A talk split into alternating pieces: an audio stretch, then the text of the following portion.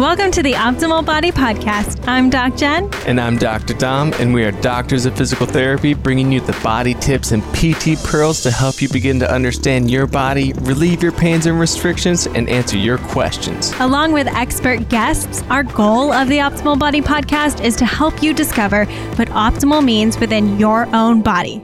Let's dive in. So, now we're going to dive into our next PT pearl, which is anterior pelvic tilt. Yes, we are going to talk about what anterior pelvic tilt is, uh, why people talk about it so much, how could it could potentially lead to other pains, and what to start to do about it.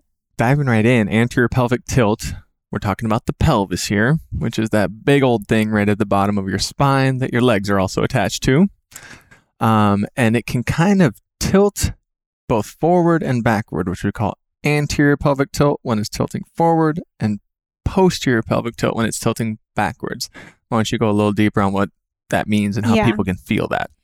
Yeah. So, one of the ways that, I mean, even if you were just sitting, I think um, sitting on not necessarily a chair, but maybe you put a pillow and kind of stack so that your your legs are or your knees are below your hips. It makes it a little bit easier this way. So if we're even just sitting here, okay, so find yourself in like not slumping against a chair or anything, um, and then explore what it feels like to get those. So without moving your shoulders and your upper back, see what it feels like to move these hip bones toward your thighs. So you'll feel usually like an arch into your low back.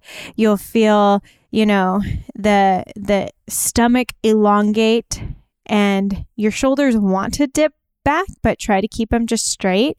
And then feel what it feels like to take those hip bones and tilt them back the other way without rounding through the upper back. So without slumping into your shoulders, trying to keep that chest high. And then can I just get those hip bones to come up toward my rib cage and my belly might pull in a little bit, my back rounds a little bit, and then see what it feels like. Can I go back and forth? Can I find how much posterior pelvic tilt, how much anterior? So, posterior meaning I'm rounding through the back and I'm pulling those hip bones up toward my rib cage. Anterior meaning I'm taking my hip bones forward into my thighs.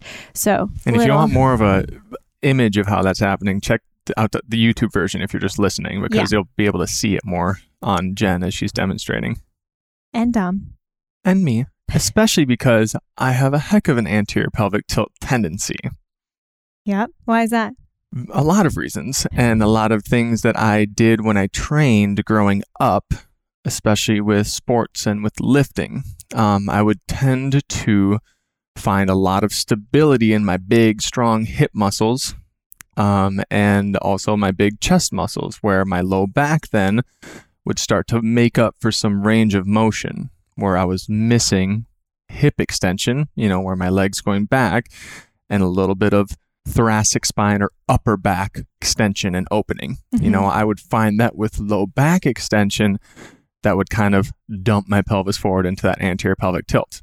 Mm-hmm. And really, I wasn't aware of it for a long time, especially th- even through college lifting. I mean, I did some things in college that make me cringe now as a physical therapist, thinking about how I was loading through that spine and low back because of my anterior pelvic tilt. Yeah. And usually, when people talk about anterior pelvic tilt, if we look at the way that the body stacks, now if I pull my pelvis forward, so again, remember hip bones going toward my thighs and kind of that low back kind of arching and creating more of that extension in that low back, the pulling into the front of the hip. So now that's where people say, I have chronically tight hip flexors, Mhm. right? Because I'm stuck in Mm. this anterior pelvic tilt. And then my back works so much harder. And it becomes what we call as physical therapists, you don't need to know this, but it's what we call a lower cross syndrome, where the hip flexors are tight, the low back is tight because that's the natural pull of that anterior pelvic tilt. So then we say, okay, well, then opposite of that, the abs are elongated and weak, and the hamstrings and the glutes, really mm-hmm. the glutes area, is is you know extended and weak. Well, and when you think about all those muscles, and when we kind of like dissect through that, it makes sense when you think about it just base level.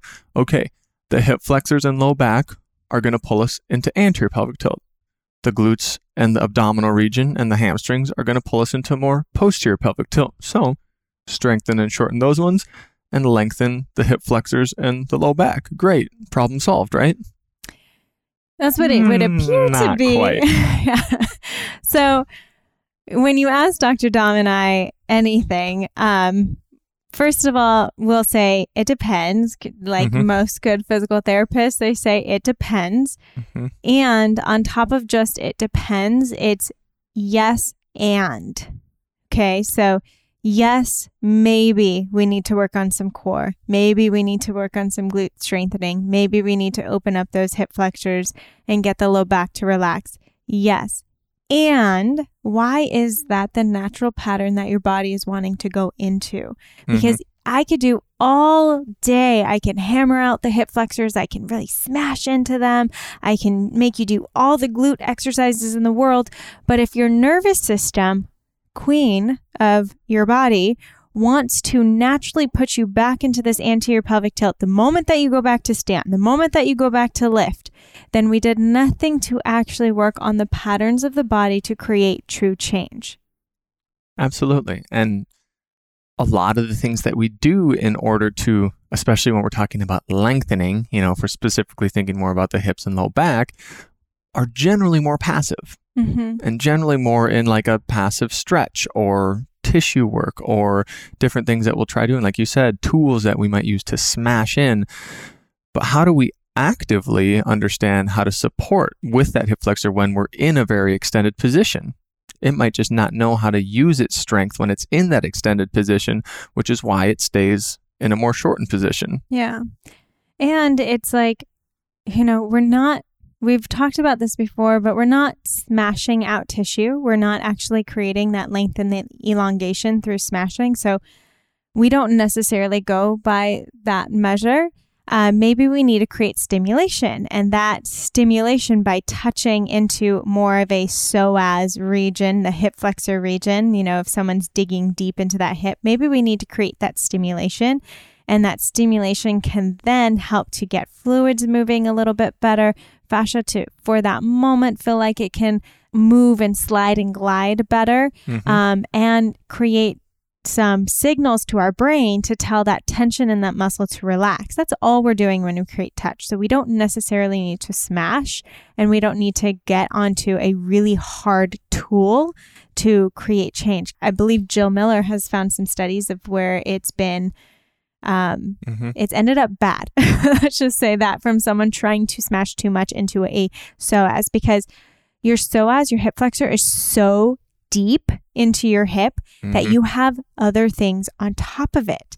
So if we're trying to get deep into that hip, we might be smashing into other areas that are a little bit more crucial and delicate that we should not be smashing into. Yeah, we got all sorts of nerves and vessels and arteries and stuff that are really important and different organs, Yeah. you know, in that area. So exactly. that's where anytime we're talking about using tools or doing deep tissue work, the most important thing is how is my nervous system wanting to react right now? hmm And how am I controlling that with whatever process? Usually breath Yeah. is what we go to Yeah. because breath is one of those things that you always can have voluntary control over hmm that helps change some automatic processes in our body. Yeah. Some processes that will automatically happen when we're just doing our daily life. We still can have voluntary ability to maybe shift that a little bit. Yeah. So when we're so yes, you can do some things where you kind of stimulate into the psoas, get that to relax a little bit. Maybe you can do some glute strengthening, some core strengthening, sure. Okay. But then how do I create that that true change to that neurological system repatterning now Mm. when I'm standing, when I'm lifting, when I'm walking, when I'm doing other movements. Mm. Um, and that's where I like to guide people back into the breath. because here's the thing. So just let's think about this for the person who's listening, right? And not watching the podcast. I'm going to show it for the video, but Yeah.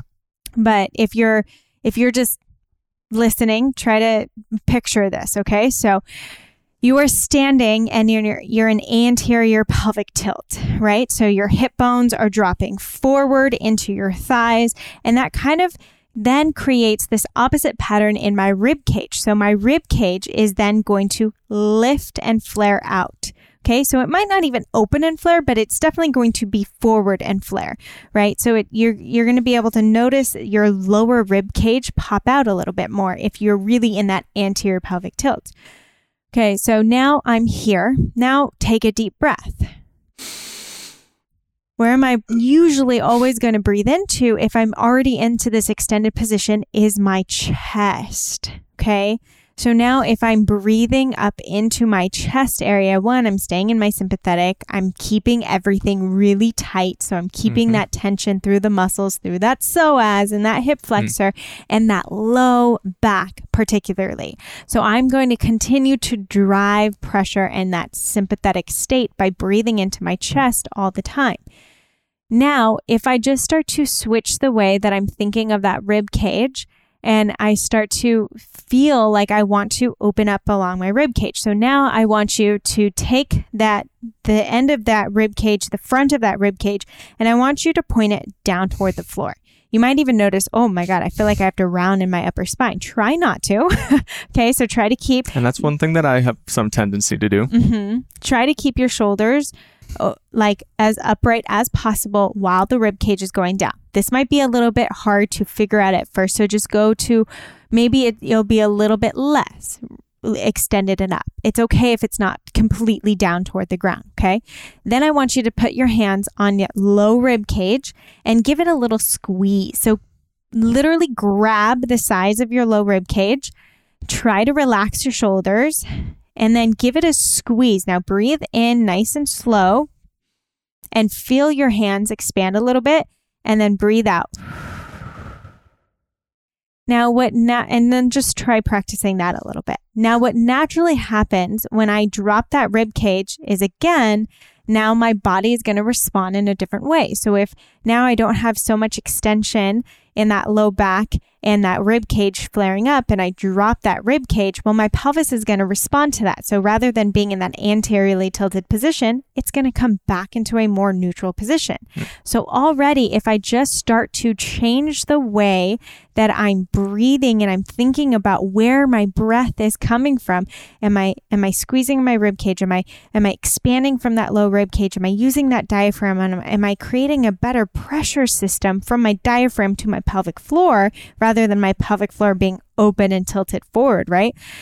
So if I create this better pressure system, I already start to stack and align that pelvis. So rather than how am I smashing out my hip flexors? How am I strengthening my core? How am I, what glute band exercises am I doing? rather than all of those, if you just start to come back to this breath pattern, you will start to align and stack. And then with that breath, if you learn to maintain that and keep that and move into some of those other exercises, yes. you will notice a world of difference in how those exercises feel and, and just systemically how you're moving. I can, from my own experience, and again, I was an athlete. I wasn't an elite, elite athlete, but I did play college football. So I had these patterns for a while. And anybody who works with athletes know that athletes always know best. and so, of course, in college, I, I, had some people say throughout, like, hey, maybe you should try working on this, or maybe you should work on this. And it's like, no, no, no. I, I almost lift the most weight on our team. I, you know, I'm one of the strongest guys here. Like, no, thank you, but I know what I'm doing. And it's almost taken me three, four years, five years of now having this awareness and working on it and putting work in to feel a real significant difference. And so, again, these patterns that we create, how long have we been creating them? Mm-hmm. How long have we been positioned like this? Mm-hmm. Um, and just think back in your history if this is something that you feel like you, you know you get to dive in more to.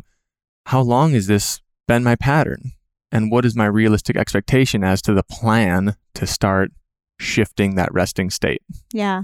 You know, I think it's just knowing that it takes time to repattern what our nervous system is used to doing.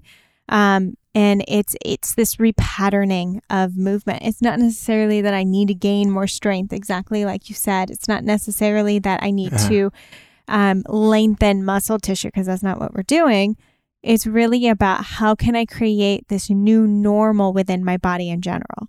So, how can I get into more of my movements that I like to do? So, whatever kind of exercise you like to do, we're not going to say one way, right? Whatever exercise you like to do, how can I focus on where's my rib cage while I'm doing this? And not that I need to bow down and, and squeeze my core really tight just to get that rib cage to move, but how can I use my breath and it actually expand from my rib cage and then lower from my rib cage and just start to start there. We're talking this is our foundation, right? So mm. we're not saying this is the end all be all of fixing anterior pelvic tilt. But I guarantee that if you start here, it's going to help you to build upon then what you want to strengthen upon and then what you want yeah. to build into. You will feel something different. Yeah. And you'll be able to make yourself feel different positions and oh okay that's what they're talking about and mm-hmm. that's what it means to have that support there and oh wow i am in this tilt at this time and and it just starts to bring that awareness awareness awareness I wear it on my wrist. She wears it around her wrist, and I wear empower around my neck because we like to be able to empower people with these tools yes. to bring awareness into their body. Oh, and look, look at, at that. that. Oh my gosh. Oh, whoa. so cute. It explodes. Um, but yeah, and it's a process, and that's just the beginning. Yeah. And then again, it's learning how to start carrying a little bit of that new resting state through life and through movement and through higher level skills. Yeah. Because I promise you, I'm much less strong right now. And I put big air quotes around that because I could lift a lot lower number in my squats and in my bench presses and stuff compared to college. But I promise you, I'm more powerful, I'm more functional, and I feel better right now, hands down, compared to how I felt in college when I was at my peak athleticism yeah. And that doesn't mean that you can't get back to peak athleticism. That's our whole point of building from this foundation, right? So if he wanted to start lifting extremely heavy, which you have, which I do, and and my point being, I don't I don't know if I want to get back up to those numbers because it right. wasn't a functional way of lifting for me. If I wanted to, yeah, I mean, I could probably put together a program and get there in a much more yes. functional, supported way. I know I could, but I don't want to put 600 pounds on my back yeah. again in life. I just there's I don't have that desire right now and maybe that'll change, but Yeah. And so it's like what is your intention? Why are you wanting to do it?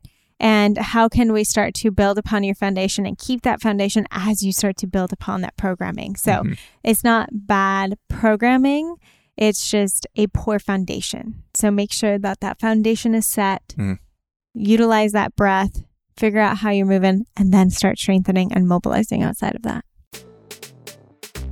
Thank you again for joining us on yet another PT Pearl. We just appreciate you so much. And of course, if you need more visuals for each PT Pearl, they are over at DocJen Fit on YouTube. There is a whole section for the PT Pearls from the Optimal Body podcast that you can use to really see what we're talking about.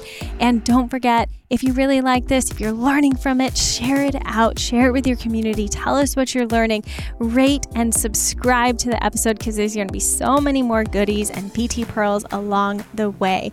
And if you're ready to dive in even deeper, don't forget we have an Optimal Body membership with an incredible community of movers learning with us and moving in their body. Until next time, thank you again.